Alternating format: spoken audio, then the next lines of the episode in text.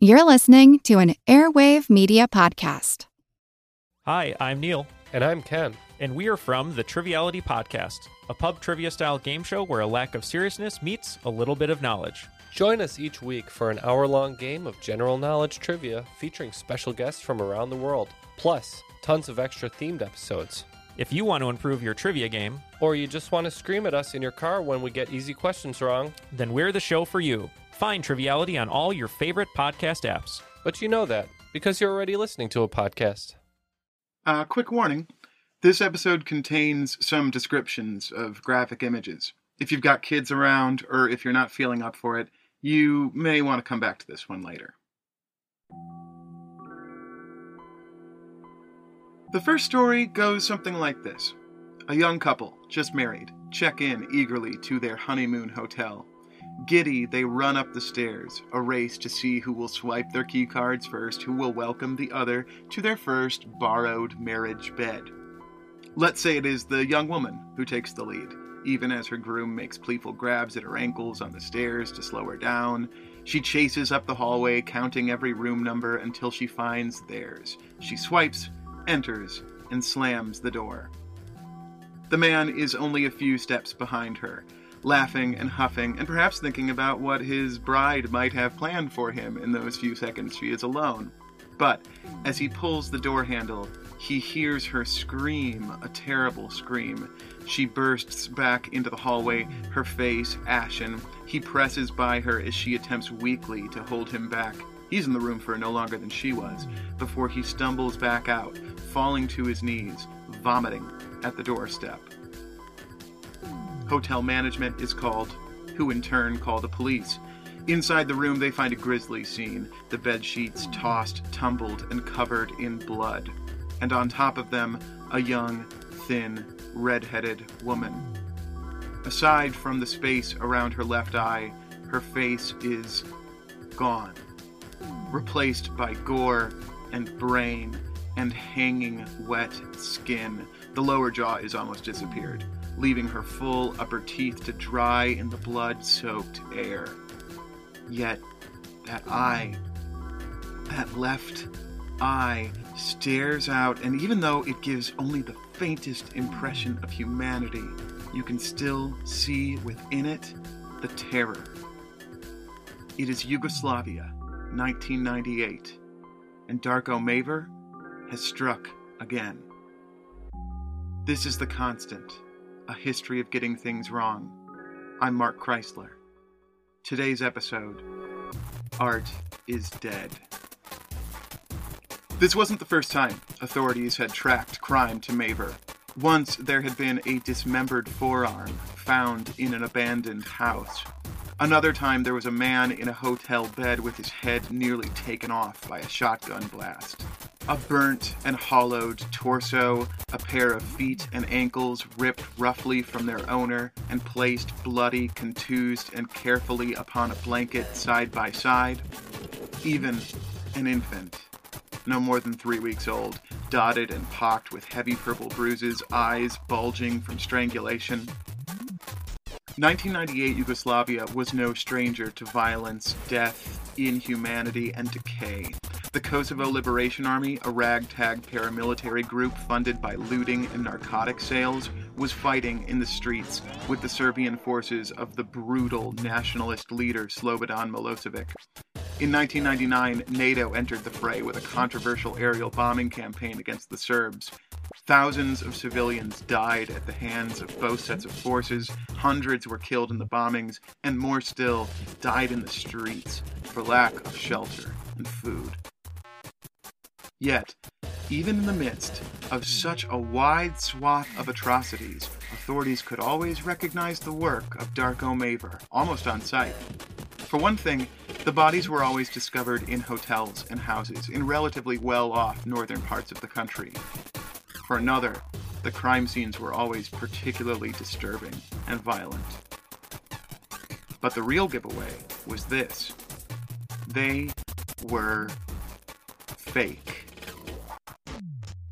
Entartete Kunst, or degenerate art, an Italian art magazine had been the first to report on Darko Maver, a nomadic Serbo Slovenian performance artist wandering his way through northern Yugoslavia, leaving his hideous brand of sculpture, photorealistic portrayals of gnarly murders, suicides, and dismemberments crafted from PVC piping, wax, and fabric like a morbid, disturbed Johnny Appleseed. As quickly as Maver could deposit them, authorities would destroy. But time and again, photos were slipping past them and into the media. Profiles and snapshots made their way into other prominent arts magazines. Tema Celeste and Flash Art, early works from his time at the Belgrade Academy were sought out. Smaller scale prototypes of his now infamous oeuvre, a broken arm, a severed toe. Maver was daring to put the real horrors of the world, the inhumanity of man towards man, right into the faces of the comfortable bourgeoisie. And almost instantly, the art world loved him for it. An exhibition of his work, entitled Tanz der Spin, or Dance of the Spider, in the Kapelica Gallery in Slovenia, rocketed him to uncomfortable stardom in February of 1999. I wish I could tell you everything was harmless, that no real deaths played parts in the legend of Darko Maver, but that would be a lie. And while I am attempting very much to mislead you in the telling of this story, I'm doing my best not to lie. So far, I've only done so once, although it was a bit of a whopper. Reports in interested arts media began to surface in March that Maver had been apprehended and imprisoned by the Serbian government on charges of anti patriotic propaganda.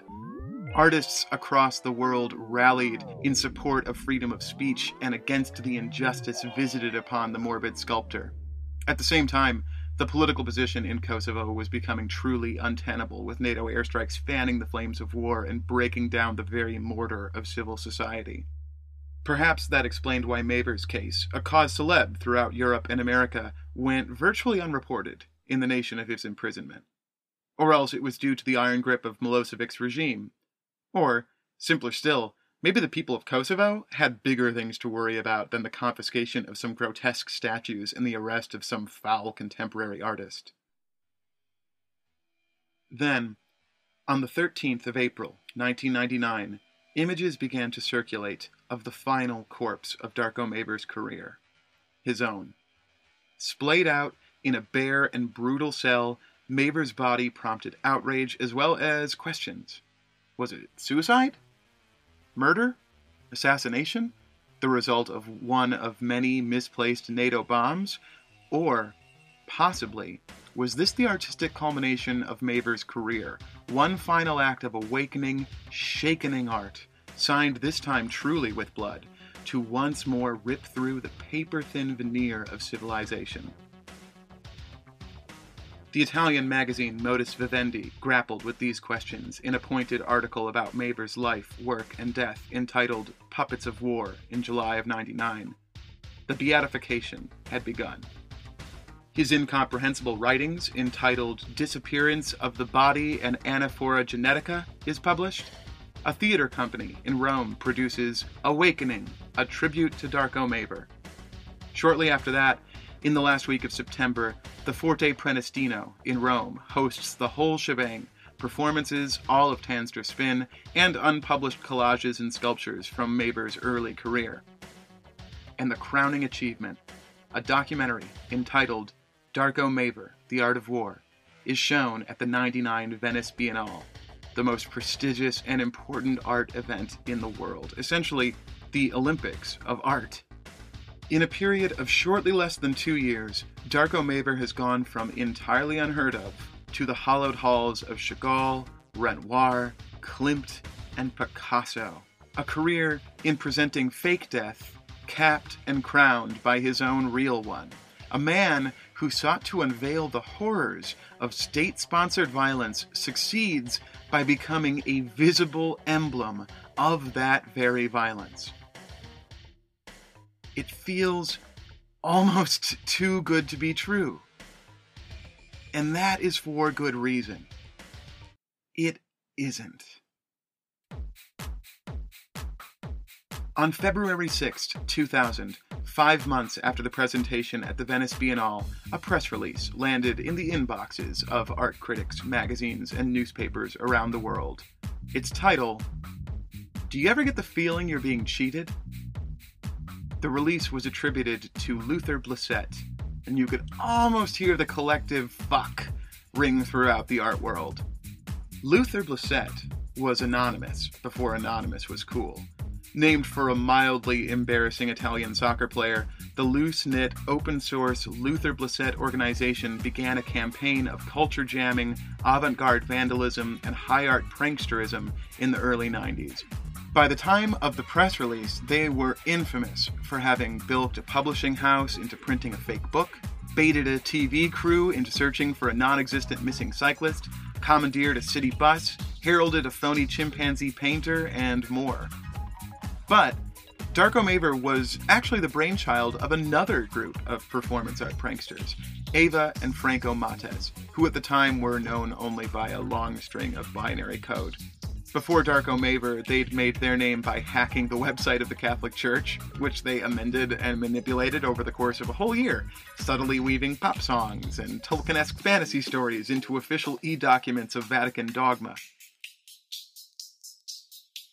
Do you ever get the feeling you're being cheated? The opening sentence of the release reads I declare I have invented the life and the works of art of the Serbian artist Darko Maver, born in Krupanj in 1962 and dead at the Podgorica Penitentiary on April 30th, 1999. It continues. Darko Maver was born and lived in the Balkan area, which nowadays is being ravaged and plundered by the economic and geopolitical interests of the mighty, by the forces of different ethnic groups, and, in the end, by the vulture machine of the media. Darko Maver was a politically incorrect artist. His performance is hard to digest. Nevertheless, he was ready to be absorbed into the art system. His work, once properly homogenized and deprived of its excessive force, was ready to go through the canonical way which links galleries, exhibitions, the art market, and finally takes to the eternal peace of the museum, apex of the anesthetic process of disarmament and sterilization, a process which art has always suffered. The museum is a sheer temple where art is celebrated, faked, and degraded, just as prison degrades life, making it unrecognizable. And the theorem, once more, proves to be exact. An artist, an identity, a style, the works, and the system is ready to absorb everything and turn life into commodities. All this won't happen to Darko Maver, because Darko Maver doesn't exist, because his works don't exist. For years, Luther Blissett sympathizers had ingratiated themselves within the ranks of galleries, zines, magazines, and periodicals so that they could slowly begin to disseminate the fictional work of Ava and Franco's fictional artist. They'd leaked rumors, written stories, and otherwise bolstered the legend of Darko Maver even as they created it. All to prove the callow, gullible seamsterism of the art world to add injury to insult, there were never any photorealistic sculptures of corpses composed of PVC piping, wax, and fabric, only photographs of real deaths and injuries taken from the voyeur website rotten.com. Critics and gallery goers had been appreciating the fine workmanship of actual atrocities all along. Except for Darko Maver's body itself. The only fake in the whole bunch Ava and Franco had staged the photograph with the help of one of the many Luthers Blissett. And as for the name, Darko Maver, that was found on the same website, taken from a real Slovenian in the bibliography section of Rotten.com. A few years ago, Art Pulse magazine decided that, for a feature on the Matteses, they would interview some of the victims of their pranks.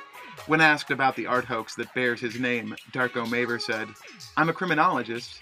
My job is to look at crime scenes to understand them, while, as far as I got, my homonym artist was setting up crime scenes as artworks, sculptures that looked like corpses.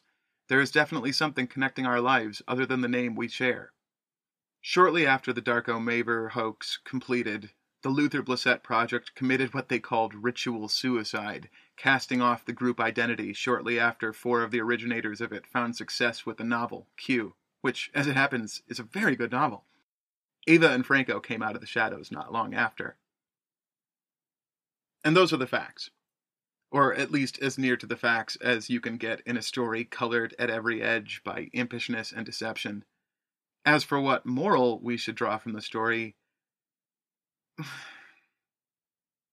I wish I could say. I first stumbled across Darko Maver not long after the prank concluded. Back then, I was a freshman college theater student, and I thought it was just the coolest thing. Sticking it to those pretentious art scenesters. It didn't occur to me then that the project was pretty pretentious itself, and it took even longer to realize that I was too. It also took a while to start wondering who the callow ones in this whole story really were, and who had really been the ones who were more cravenly happy to commodify tragedy, war, and violence the greedy, flock like art critics, or the young pop iconoclasts who fooled them.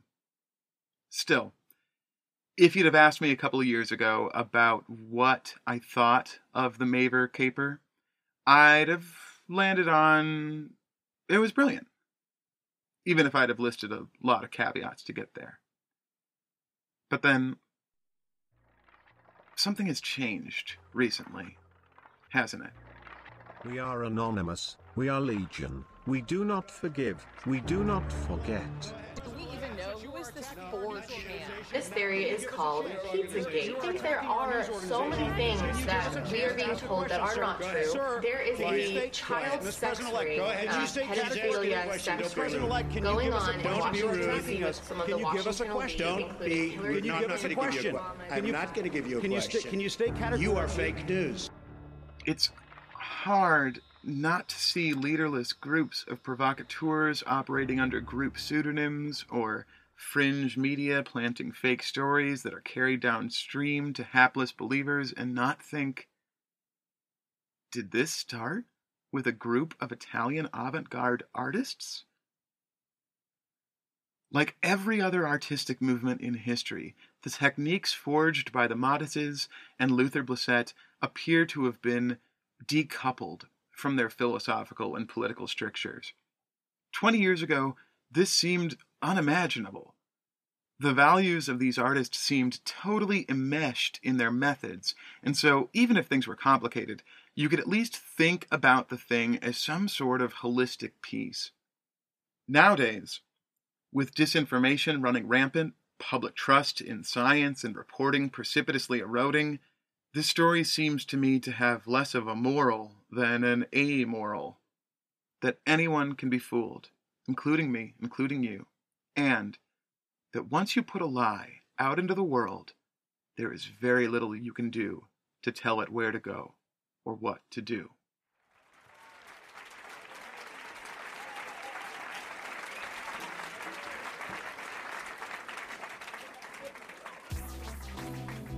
Music for today's episode provided via something called Anti Copyright by, wait for it, Luther Blissett. From the Hog Butcher to the World, Chicago, Illinois, this has been The Constant.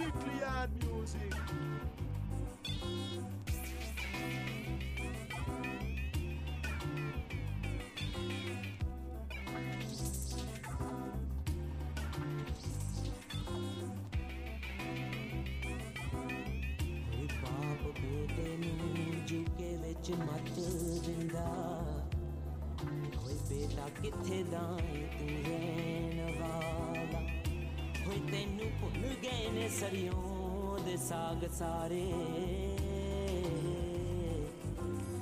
ਮੰਜੀਆਂ ਬਲਾਂ ਦੇ ਉੱਤੇ ਤੂੰ ਸੌਂ